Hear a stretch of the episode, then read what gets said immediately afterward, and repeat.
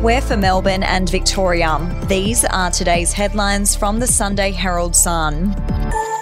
Graffiti supporters have covertly hijacked Q R codes designed to help people report vandalism in the C B D, instead directing them to YouTube videos promoting the spray can subculture.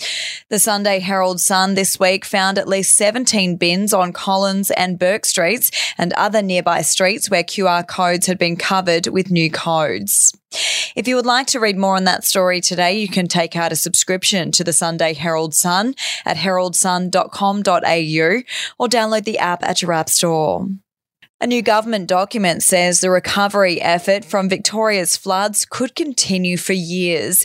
The state government is tendering for experts, including building surveyors, environmental health officers and engineers to help councils identify and mop up the damage.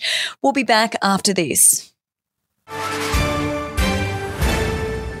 News doesn't have to be boring. The Brits have given Prince Harry a new nickname after yet another tell-all interview. Oh, God, is it the ginger whinger?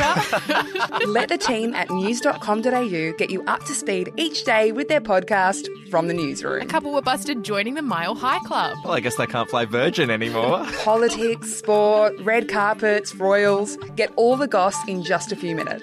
Follow From the Newsroom wherever you get your podcast from. Victorian councils have been urged to avoid gorging on a three point five rate cap rise and instead provide much-needed relief to ratepayers.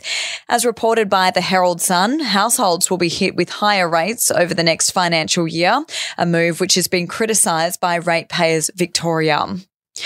And Victorians can finally bid farewell to the wet and dreary summer of recent weeks as warmer conditions arrive to mark the start of the new year.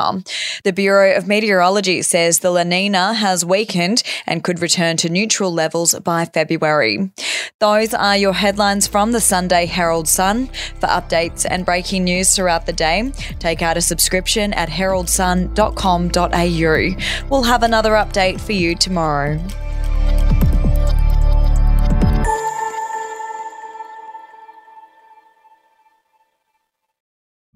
The podcast Faith on Trial looks into Hillsong, both in Australia and the U S, and takes both the listener and hosts on unexpected twists and turns in the story of Brian Houston and the singing preachers. There are two incidents involving Pastor Brian. The Australian journalists uncovered a litany of alleged criminal behavior in the megachurch. Financial gifts were being given to the leaders of the church. Listen to Faith on Trial Hillsong ad-free on Crimax Plus on Apple Podcasts today or wherever you get your podcasts.